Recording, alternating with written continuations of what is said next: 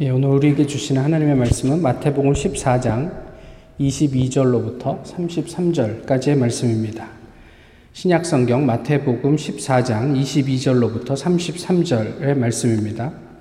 이제 하나님의 말씀을 봉독하겠습니다. 예수께서 즉시 제자들을 재촉하사 자기가 무리를 보내는 동안에 배를 타고 앞서 건너편으로 가게 하시고 무리를 보내신 후에 기도하러 따로 산에 올라가시니라. 저물매 거기 혼자 계시더니 배가 이미 육지에서 술이나 떠나서 바람이 거스름으로 물결로 말미암아 고난을 당하더라.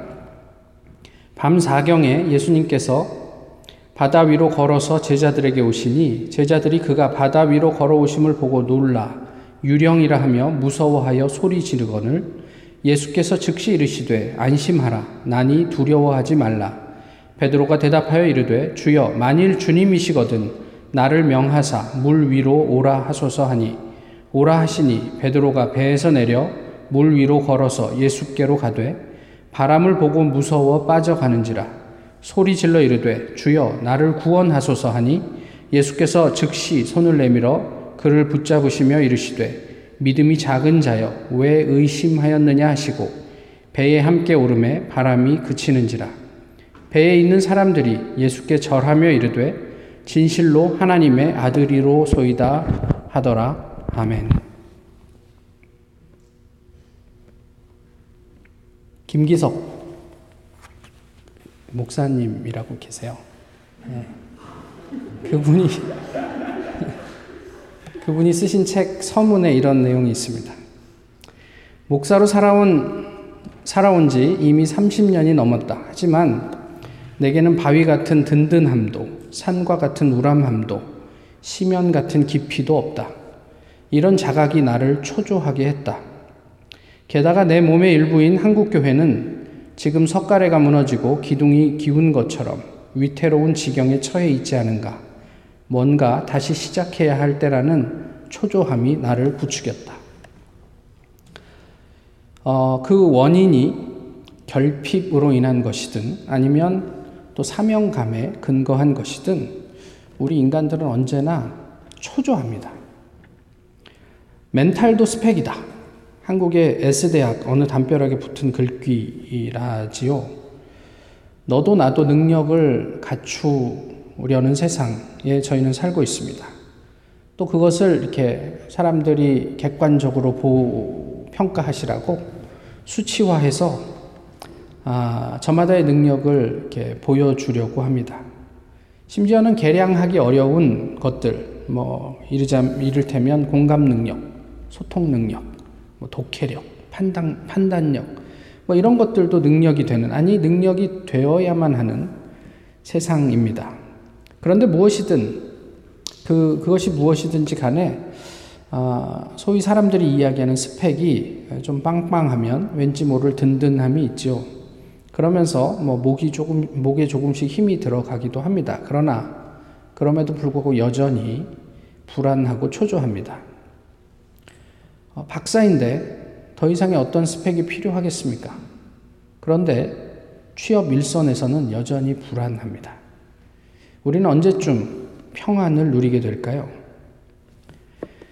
일제강점기 때는 독립을 하면 어, 평안할 줄 알았습니다. 행복할 줄 알았습니다. 그런데 해방이 되고도 우리는 그리 행복하지 않았습니다.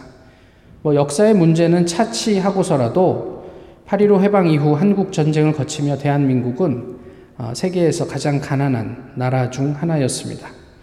그때는 경제가 좀 발전하고 먹고 살만하면 만족할 줄 알았습니다.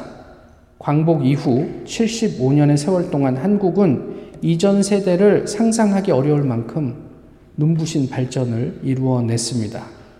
이전과 비할 수 없이 풍족해졌습니다. 모든 것이 넉넉해졌습니다.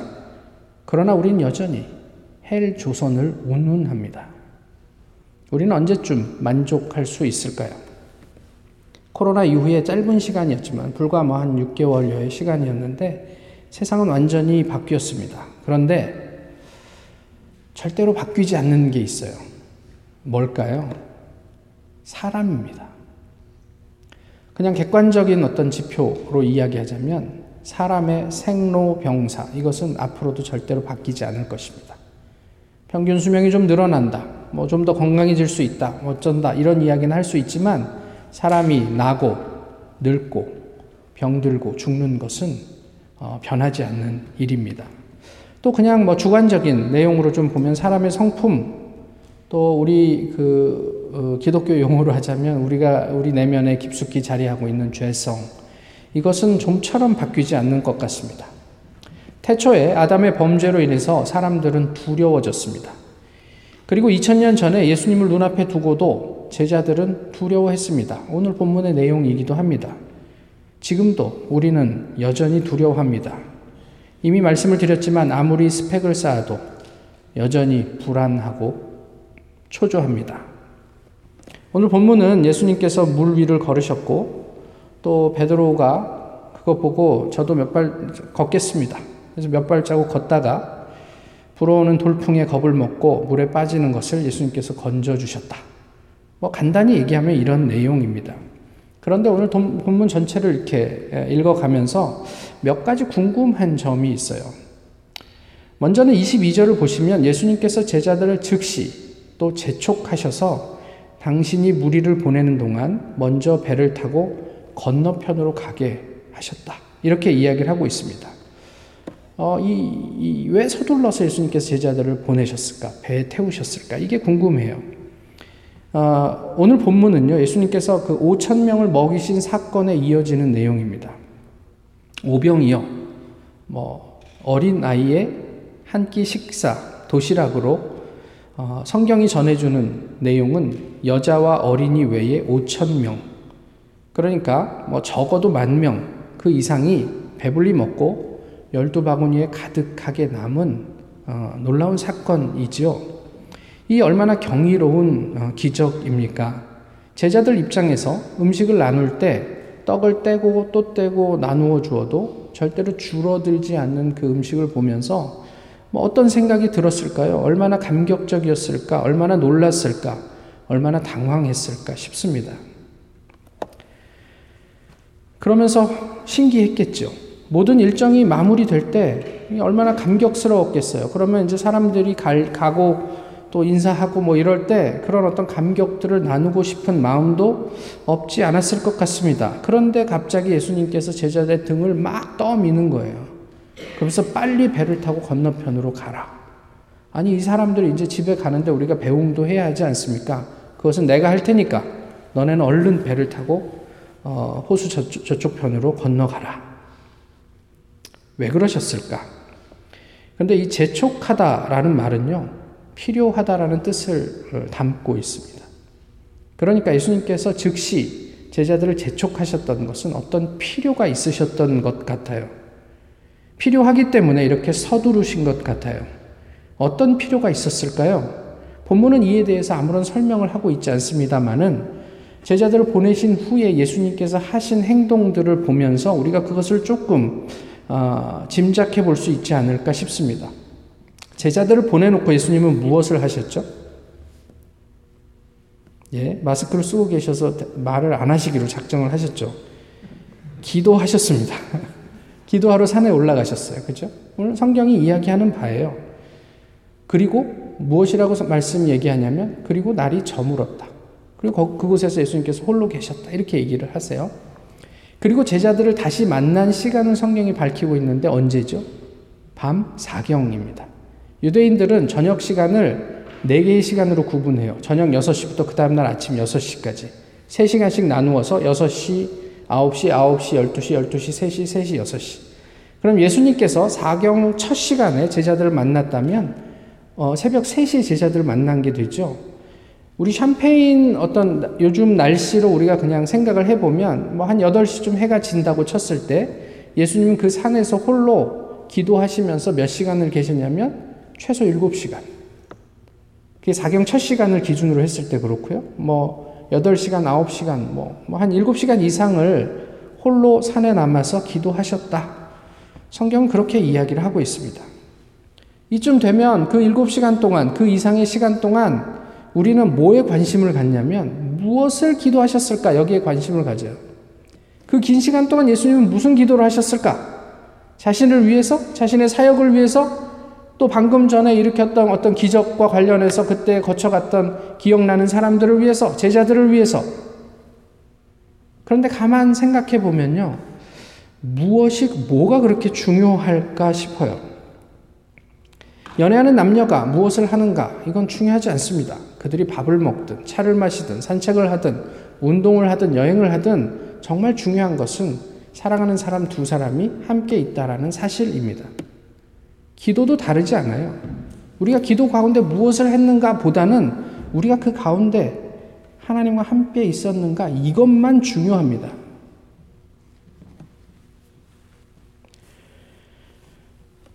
그러면 우리 질문을 좀 달리 해보면 좋을 것 같아요. 왜 기도하셨을까? 왜 기도하셨을까? 꼭 그때여야만 했을까? 어떤 큰 행사를 마치고 우리가 뿌듯하고 감격스러울 때 서로 축하하고 격려할 수 있잖아요. 애썼다, 고생했다. 근데 왜 굳이 예수님은 제자들 떠나보내고 그때 기도하셨을까? 어쩌면 예수님은 당신이 그랬던 것처럼 제자들 즉시 그 오병이어의 기적의 현장에서 분리시키셨던 것은 아닌가 싶어요. 자칫 그 성취감에 취해서 하나님을 망각할까 염려하셨던 것은 아닐까 싶은 거예요. 성경에서 가장 위대한 선지자 하나를 꼽으라고 한다면 아마도 엘리야가 빠지지 않을 듯 합니다. 엘리야가 어떤 영웅적인 행적을 보여줬는지 우리는 잘 알고 있습니다. 물론 어, 모르는 분도 계시겠죠. 그런 분들은 열왕기상을 한번 읽어보시기를 권해드립니다. 특히 엘리야의 행적 가운데 저희 뇌리에 깊이 박혀 있는 사건 중에 하나가 갈멜산 위에서의 대결입니다. 이게 왜 그 우리에게 인상적이냐면 이 850대 1이기 때문에 그렇습니다. 뭐 저희가 주변에 있는 사람들한테 종종 들을 때, 아, 내가 10대 1로 뭐 어쩌고 그런 정도는 들어봤어도요, 850대 1의 싸움에 대한 이야기는 들어본 적이 없거든요. 엘리야는 그때 당시에도 쫓기고 있는 사람이었어요. 그런데 하나님께서 그에게 말씀하셔서 아세라와 바울 선지자들을 불러 모으라고 그랬어요. 그래서 850명이 갈멜산 위에 모였습니다. 구체적으로 무슨 기적 같은 일이 있었는지는 자세하게 말씀드리지 않겠습니다. 궁금하시면 어, 열왕기상 18장을 한번 읽어 보시란 말이에요. 그런데 이 850대 1의 싸움이 얼마나 장관이었겠어요. 엘리야가 그 안에서 얼마나 그 850명을 비웃고 조롱하고 당당했는지 성경은 그대로 보여주고 있습니다. 이 정도 되면 세상이 발칵 뒤집힐 만한 사건입니다. 하나님께서 살아계시다는 것을 너무 극명하게 보여주셨기 때문에 그래요. 모두가 하나님 앞에 나와서 하나님을 예배하며 회개하는 어떤 그런 놀라운 역사가 일어날 법도 한 일입니다. 그런데 그런 일은 일어나지 않았습니다. 이 사건 이후에 오히려 상황은 엘리야를 깊은 좌절에 빠지게 합니다. 열왕기상 19장에서 엘리야는 이렇게 얘기합니다. 자기가 죽기를 원하여 이르되 여호와여 넉넉하오니 지금 내 생명을 거두시옵소서. 나는 내 조상들보다 낫지 못하니이다. 하나님이 아니면 할 수 없는 놀라운 기적을 경험한 직후예요. 그런데 엘리야는 두려움과 피곤함에 하나님을 잊었습니다. 하나님을 이야기하지만 그의 고백과 기도 가운데 하나님은 계시지 않았단 말이에요. 5천 명을 누가 먹였습니까? 어린 아이가 먹였습니까? 제자들이 먹였습니까? 예수님입니까? 하나님이 하셨죠. 여기서 우리가 그 결과에 취해서 축하하고 격려하고 그 분위기를 즐기다가 자칫 하나님을 놓치게 되면 5천 아니라 1만, 2만, 아니 수십만을 배불리 먹인들 무슨 의미가 있겠습니까? 본문은 예수님의 모습을 통해 우리에게 이런 걸 가르쳐 주는 것 같아요. 하나님이 주관하신다. 내 능력, 내 스펙 때문에 5천 명, 아니 만 명, 2만 명이 배부른 게 아니라 하나님이 우리를 도구로 삼아 인류를 돕고 계시다. 이거를 보여주고 계시는 것 같아요. 31절에서 예수님께서 물에 빠지는 베드로에게 손을 내밀어 붙잡았다라고 할 때 여기에 서 손은요 어, 수단이나 도구로서의 손을 의미합니다. 그러니까 예수님께서 베드로를 붙잡으실 때 도구를 사용하셨다 이런 의미예요. 내 스펙이 도구가 아니에요. 우리 중 누구라도 예수님이 사용하면 우리가 예수님의 도구가 되는 거예요. 나는 이러이러한 점에서 부족해서 자격이 없어서가 아니고 예수님의 손에 들려 있는가 그렇지 않은가가 중요하단 말이에요. 인간이 하나님에게 제안하는 게 아니에요. 하나님 나한테 이런 능력이 있습니다. 저는 이런 스펙이 있습니다. 그러니 이것을 도구로 사용하셔서 하나님 필요한데 쓰세요가 아니고 하나님께서 우리를 필요로 하시면 우리를 어디에서든지 사용하실 수 있다. 하나님의 도구로 사용하실 수 있다. 이것을 기억하시라는 말이죠. 이것이 오병이어의 기적 이후에 오랜 시간 기도하신 예수님이 우리에게 알려주고 싶은 그것이 아닌가 싶어요. 그 기도의 시간, 길이는 우리가 예수님을 망각하지 않기 위해서 얼마나 하나님과 연결되어야 되어 있어야 하는지를 보여주는 것 같습니다. 사실 뭐 7시간, 10시간 이건 우리들에게는 아주 부담스러운 시간이죠. 그 시간 동안 기도한다. 근데 이것은 그저 물리적인 시간이라기보다는 얼만큼 우리가 하나님을 우리에게 굳건하게 채워 넣기 위해서 어, 그렇게 기도해야 하는지를 보여주는 것 같다 싶습니다. 또 하나 궁금한 지점이 있어요. 호수에 들어간 제자들은 왜 거기서 헤맸을까 궁금합니다. 뭐 바람이 불어서 헤맸죠. 파도가 일으니까 헤맸죠. 근데 한번 생각해 보세요. 제자 중에 어부가 몇 명입니까? 그리고 지금 타고 있는 배에 어부가 몇 명 더 있을까요? 제자들이 항상 어디 뭐 선교 여행을 다니면서 예수님 따라다니면서 호숫가에 배를 질질 끌고 다니지 않는 이상 지금 배자, 제자들이 타고 있는 배는 누군가의 배입니다. 그러면 그때 무슨 뭐 배를 렌트해주고 그랬습니까? 그렇다면 그 배를 운전하고 있는 또 다른 사공이 있었겠죠. 아시지만 제자들도 그냥 평생 호숫가에서 잔뼈가 굵은 사람들이에요. 그런 정도는 예상할 수 있고 그런 정도의 경험은 얼마든지 있을 수 있다고 싶어요. 그런데 왜 헤맸을까? 사공이 너무 많았을까요? 제자들은 갈릴리 호수에서 7시간 이상을 헤매고 있습니다. 예수님께서 깊이 하나님과 함께 하시고 계실 때 제자들은 거친 물결 때문에 지쳐가고 있었습니다. 매우 피곤했습니다. 오병이어는 이젠 생각도 나지 않습니다. 그리고 아시잖아요. 그 이전에 예수님께서 풍랑을 잔잔하게 하셨다. 그 자기, 자기들이 직접 경험했잖아요. 근데 그 경험은 지금 오늘 이 호수 위에서 아무런 의미도 없었습니다. 아쉽지만 이것이 제자들의 현실이에요. 내가 예수의 제자네, 뭐네, 뭐 이런 거 아무 의미가 없어요. 결정적인 이 순간에 과거의 경험들이 하나도 생각나지 않아요. 그저 그냥 피곤하고 지칠 뿐입니다. 우리는 다를까요? 오병이어를 간증하고 기적을 자랑하지만 정작 삶이 우리를 지치게 할 때 우리는 그 은혜와 감격을 기억할 수 있을까요? 결국 제자들은 예수님이 그들 앞에 오셨음에도 불구하고 유령을 본 듯 놀랬다. 성경은 그렇게 얘기해요. 그러면서 소리를 지릅니다. 와! 물론 자신들이 기대할 수 없는 방법으로 예수님이 오셨으니까 그랬겠지만 익숙하게 자신들이 옆에서 섬기던 선생님이잖아요. 유령을 본 듯 놀라서 소리 지릅니다. 역시 바로 직전에 불과 몇 시간 전에 놀라운 하나님의 역사하심 그 감동은 온데간데 없고 그저 자기들 눈앞에는 자기들이 왜곡한 예수의 모습은 보입니다. 예수 그리스도 자신인데 제자들은 예수가 아니라 유령이라고 생각했습니다. 이때 예수님은 즉시 제자들 떠밀 때와 같이 즉시 제자들을 안심시킵니다. 근데 안심시키다 이 말은요 위로와 위로하다, 격려하다라는 의미가 있어요. 그러니까 무슨 이야기냐면 어떤 기적을 보여줘도 제자들의 인식은 잘 변하지 않아요. 예수님의 새로운 모습, 자기들의 기대에서 벗어나는 모습을 볼 때마다 불안, 초조, 두려움이 그들을 압도해 버립니다.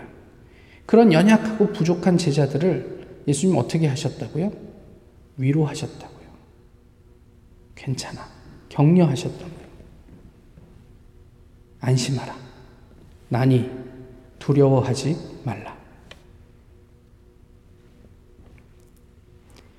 그러나 제자들은 여전히 의심합니다. 베드로가 뭐라고 얘기합니까? 만일, 만약에 주님이시거든. 이건 믿었단 얘기입니까? 안 믿었단 얘기입니까? 이게 보니까 예수님 같기는 한데 그렇다고 물 위에 이렇게 서 있는 걸 보니까 믿기도 어렵고 안 믿기도 어렵고 만약에 예수 주님이시거든 하면서 베드로는 그 와중에 다른 도전을 감행합니다. 베드로 답습니다. 그리고 이제까지 누구도 하지 못했던 물 위를 걷는 사람이 됩니다. 근데 성경 뭐라고 얘기했냐면 몇 발자국 걷다가 바람을 보고 두려워서 물에 빠지기 시작했다 이렇게 얘기를 하죠. 이 바람은 그저 그냥 이렇게 살랑 부는 바람이 아니고 돌풍이라고 번역하는 게 좀 더 나을 것 같습니다만은 어쨌든 그것 때문에 두려워서 물에 빠지기 시작합니다. 근데 재미있는 것은요. 물에 빠졌다는 사실보다 물에 빠지면서 한 반응입니다. 조금 전에 물 위를 걸어오시는 예수님을 보고 제자들이 유령이라며 놀래서 소리친 것과 동일한 반응을 베드로가 보여주고 있어요. 두려워하며 소리 지릅니다. 내용은 좀 다르지만 동일한 이야기입니다. 반복해서 성경이 우리에게 보여주고 있어요. 제자들의 현실을 매우 생생하게 보여주는 것 같습니다. 이것 또한 오늘 우리의 모습을 보는 것 같지 않습니까? 교회에서는 믿음이 있는 것 같아요. 조금 괜찮은 것 같아요. 그러다가도 세파에 시달리며 불안하고 초조해 합니다. 예수님께서 우리의 삶을 책임지신다는 거 우리가 머리로는 이해하지만 그렇지만 뭔가 우리가 딱 어떤 위기에 봉착했을 때 우리는 여전히 불안하고 초조합니다. 그리고 소리 지릅니다. 주님, 나를 구원해 주십시오. 예수님 구원하셨잖아요. 근데 여전히 우리는 계속 소리 지릅니다. 주님, 나를 구원해 주십시오. 예수님께서 물으십니다. 믿음이 없는 자요. 왜 의심하였느냐? 성경이 그렇게 얘기했습니까? 성경은 믿음이 작은 자요. 왜 의심하였느냐? 이렇게 얘기합니다. 그런데 영어 번역을 보시면요. You of little faith. 이렇게 얘기합니다. 이게 little faith. 이게 믿음이 있단 얘기예요? 없단 얘기예요? 없단 얘기잖아요. 헬라어도 동일한 의미입니다. 믿음이 뭐 크고 작고가 어디 있어요? 있으면 있고 없으면 없죠. 믿음이 없는 자요. 왜 의심하였느냐? 여기서 의심하다는 얘기는 포기하다는 얘기예요. 의미예요. 믿음이 없는 사람처럼 왜 포기했니? 베드로에게 예수님께서 물으셨어요. 아니, 제자들에게 물으셨어요. 내 눈앞에 내가 이렇게 서 있는데 마치 내가 없는 것처럼 너는 왜 그렇게 포기했니? 이렇게 물으신 거예요. 기적을 보고 싶다는 분을 종종 만납니다. 대화하면서 농담 반, 진담 반으로 성경에서 나오는 그 기적이 왜 오늘 우리의 어, 신앙의 현장에서는 잘 보이지 않습니까? 뭐 이런 이야기들을 듣곤 하죠. 뭐 저도 못 보니까 뭐라고 할 말도 없는데 속으로 이런 이런 생각을 합니다. 왜 못 볼까? 왜 안 보일까? 이런 생각을 해요. 오래 전에 저희 동생 가족이 샴페인을 방문했습니다. 뭐 샴페인에만 있을 수 없어서 같이 여행을 하는데 그 동생 가족이 온 이후에 이 제 어금니 하나가 좀 무지근한 게 통증이 시작이 됐어요. 근데 그 전해에 이제 한국의 치과에서 치, 진료를 할 때 그, 이 그것 하나가 조금 본인 입장에서는 조금 이렇게 문제의 소지가 있는데 제가 느끼는 증상이 없으니 그래 좀 더 기다려 보자. 이렇게 얘기를 했던 터라 제 마음이 조금 이제 신경이 쓰였죠. 그리고 그때 이제 타운에 있는 치과 의사가 또 그런 이야기를 제가 좀 하니까 한번 그렇게 아프기 시작하면 계속 악화된다는 거예요, 이빨은. 그래서 더 이상 좋아지진 않을 거고 아마 통증이 이제 심해질 거라 뭐 이런 이야기까지 했던 터라 좀 부담이 되었습니다. 그래서 여행을 떠날 때 이게 한 뭐 50태블릿짜리 그 진통제 한, 한 통을 들고 이제 여행을 떠났어요. 근데 계속 신경이 쓰이게 이게 이제 통증이 있으니까 아, 이 신경 쓰지 말고 약을 먹자. 그러면 하루 이틀 그 약을 먹으면 이제 좋아지니까 그렇게 하다가 문득 기도가 하고 싶어졌습니다. 그렇다고 제 성격이 무슨 나사렛 예수 그리스도 이름으로 어쩌고 뭐 이런 건 잘 못하니까 그냥 소심하게 이렇게 손을 얹고 하나님 아시죠? 지금 뭐 물론 뭐 미국에서 뭐 신경 치료도 할 수 있고 치료도 받을 수 있죠. 그렇지만 보험 없이 받는다는 게 부담이 되니까 조금만 기다립시다. 조금만 버팁시다. 뭐 한국에 갈 일이 또 있겠죠. 그때까지만 좀 버티게 도와주시면 좋겠습니다. 뭐 이런 소박한 기도를 드렸어요.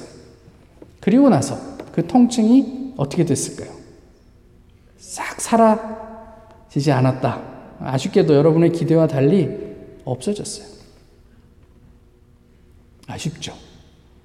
예. 그리고 그다음부터 아프지 않았습니다. 1년 후에 이제 한국에 가서 병원에 갔죠. 한번 뜯어보지. 뜯어봐라. 제 사촌 동생이라서. 예. 그때 이 친구가 보더니 이미 신경이 다 죽었대요. 그럼 저보고 하는 말이 그동안 엄청 아팠을 텐데 어떻게 버텼냐는 거예요. 그래서 아니 하나도 안 아팠어. 그랬더니 자기는 한 번도 보지 못했대 이런 케이스를. 굉장히 드문 일일 거라고 이야기를 하더라고요. 좀 소박하죠. 예? 뭔가 좀 이렇게 막 암이 낫고 이러면 좋을 텐데 그것도 자, 이빨이 다 나은 것도 아니고 그냥 안 아프게 다 썩어버린 거니까 좀 아쉽습니까? 저희가 기도할 수 있어요. 기도해서 병이 나을 수도 있고 어떤 기적이 일어날 수도 있죠. 또는 그렇지 않을 수도 있어요. 근데 문제는 무엇이냐면 우리가 아무리 기도해도 그것을 목격하지 못하니까 믿음이 없는 사람처럼 포기하는 게 문제란 말이에요. 낫고 말고 하는 건 하나님의 몫이죠. 근데 왜 우리가 예수님 없는 사람들처럼 예수님께서 그렇게 살라고 하셨는데 그걸 포기하시란 말이에요. 그게 비단 기적의 문제만이 아니에요. 그리스도인으로 살아감에 있어서 세상 속에서 벽에 부딪힐 때마다 한계에 부딪힐 때마다 부끄러워질 때마다 왜 마치 하나님이 없는 자녀들처럼 포기하시냔 말이에요. 주님께서 우리에게 좋은 것으로 주시는 분임을 믿는 사람은 내가 원하는 그것을 받지 못한다고 해도 포기하지 않습니다. 우리는 세상에서 파도와 맞서 싸우느라 혹 예수님을 유령이라고 의심하고 있지는 않습니까? 우리가 교회 생활을 열심히 하다가 생각지도 않은 어떤 돌풍을 만나요. 토네이도 같은 바람을 만날 수도 있어요. 그럴 때마다 두려움에 휩싸여서 예수님마저도 포기하고 있는 것은 아니냔 말이에요. 그러나 예수님께서는 말씀을 하십니다. 내가 여기 있는데 너는 왜 포기했니? 오늘 본문이 말씀하시는 가장 중요한 게 무엇일까요? 베드로가 물 위를 걸었다? 뭐 걷든지 말든지 그게 우리랑 무슨 상관이에요? 오늘 본문이 얘기하고 싶은 중요한 건 뭐냐면요. 예수 그리스도예요. 하나님이에요. 예수님도 그 엄청난 기적을 뒤로하고 끊임없이 하나님을 찾아야 하셨습니다. 하물며 우리 이겠느냐는 말이죠. 예수님에게 오병이어는 어떤 의미일까요? 한 끼 식사. 그렇게 호들갑 떨 일이 아니란 말이에요. 또 하나, 두려움은요, 우리로 하여금 예수님과 함께 있으나 예수님의 부재를 경험하게 해요. 세상에 압도되면 예수님이 내 옆에 있는 것을 우리가 인식하지 못한단 말이에요. 또는 그 예수님을 유령처럼 오해한단 말이에요. 이것을 우리가 좀 기억했으면 좋겠어요. 오늘 본문에서 제자들이 본 것이 두 개가 있습니다. 무엇입니까? 하나는 유령을 보았고요. 다른 하나는 바람을 보았습니다. 그 어둠 속에서 바람이 보였는지는 모르겠지만 성경은 그것을 보았다고 표현하고 있어요. 예수님은 말씀하십니다. 나 여기 있다. 예수 그리스도를 보십시오. 그것이 믿음입니다. 어떤 분하고 7월 어, 말에 전화 통화를 할 기회가 있었습니다. 근데 그분이 이런 얘기를 하셨어요. 저는 평생 나 자신과 살려고 애썼습니다. 이런 얘기를 하셨어요. 그 어떤 그 분이 그분이 쓰신 책을 저한테 주셔가지고 그냥 또 주신 분 성의도 있고 해서 이제 책을 열었는데, 어, 책이 너무 좋은 거예요. 그래서 얼른 읽고 저자와 통화를 하고 싶다고 부탁을 해서 통화를 한 거죠. 근데 그분이 그렇게 얘기해요. 저는 평생 나 자신과 살려고 애썼어요. 근데 이 말을 듣는 순간 제 가슴을 탕 치는 게 있었어요. 그렇구나. 우리는 세상에 존재하지 않는 나 자신과 살려고 애를 쓰는구나. 혹은 이상적인 나 자신과 살려고 애를 쓰는구나. 그래서 오늘을 살지 못하고 나에게 없는 또는 내가 자랑스러워해야 할 미래의 나 자신을 상상하며 오늘을 그저 소비하는구나. 나를 수용하고 나를 사랑하지 못하고 이상적인 나로부터의 결핍, 오늘의 나를 불평하며 어, 그 하루를 사느라 우리에게는 만족함이 없구나. 이런 생각을 하게 됐어요. 예수님은 우리를 스펙으로 평가하지 않으십니다. 우리의 연약함을 위로하고 격려하며 손을 뻗어 건져주시는 분이라고 오늘 본문은 얘기하고 있어요. 우리에게는 지금도 말할 수 없는 탄식으로 우리를 위해 기도하시며 우리의 연약함을 도우시는 성령님이 있음을 잊지 마십시오. 오늘 설교 제목이 뭡니까? Teachability? Teachable? 처음 이 단어를 봤는데 어, 잘 개념이 이해가 안 되는 거예요. 가르칠 만해? 근데 번역은 뭐 잘 배우는 뭐, 뭐 이런 뭐 이런 거예요. 그 다음에 teachability 학습 능력 뭐 이런 번역이 있더라고요. 조금 전에 전화 통화를 하는 그분은 약 1년 반 전에 암을 진단받고 의사가 당신은 앞으로 1년 반 남았습니다. 이렇게 시한부 선언을 받으신 분이에요. 통화 중에 이런 말씀을 하셨어요. 의사가 1년 반이라고 했는데 그 시간 이미 지났습니다. 지난 1년 반 동안 몸은 물론 많이 힘들었죠. 그렇지만 성경 말씀과 더불어 이전에, 이전과 비할 수 없이 평안했습니다. 아직도 여전히 힘들고 가야 할 길이 있지만 저는 이 삶에 만족합니다. 이렇게 말씀하셨어요. 대화를 하면서 그런 생각을 한 거죠. 하나님께서 때로는 질병을 통해서 우리로 티처블 하게 만드시기도 하겠다라는 생각을 해봤어요. 하나님께서 때로는 우리가 원하지 않는 어떤 상황을 통해서 우리로 예수 그리스도를 잘 배울 수 있도록 만드시기도 하겠다 싶었던 거예요. 항상 제가 영어를 읽을 때마다 이게 긴장을 하지만 complete weakness and dependence will always be the occasion for the Spirit of God to manifest His power. 오래전에 살다 가신 유명한 목사님의 이야기입니다. 하나님께서 허락하신 은혜로 열심히 사십시오. 그래서 유력하고 독립적인 선한 영향력을 가진 신앙인이 되십시오.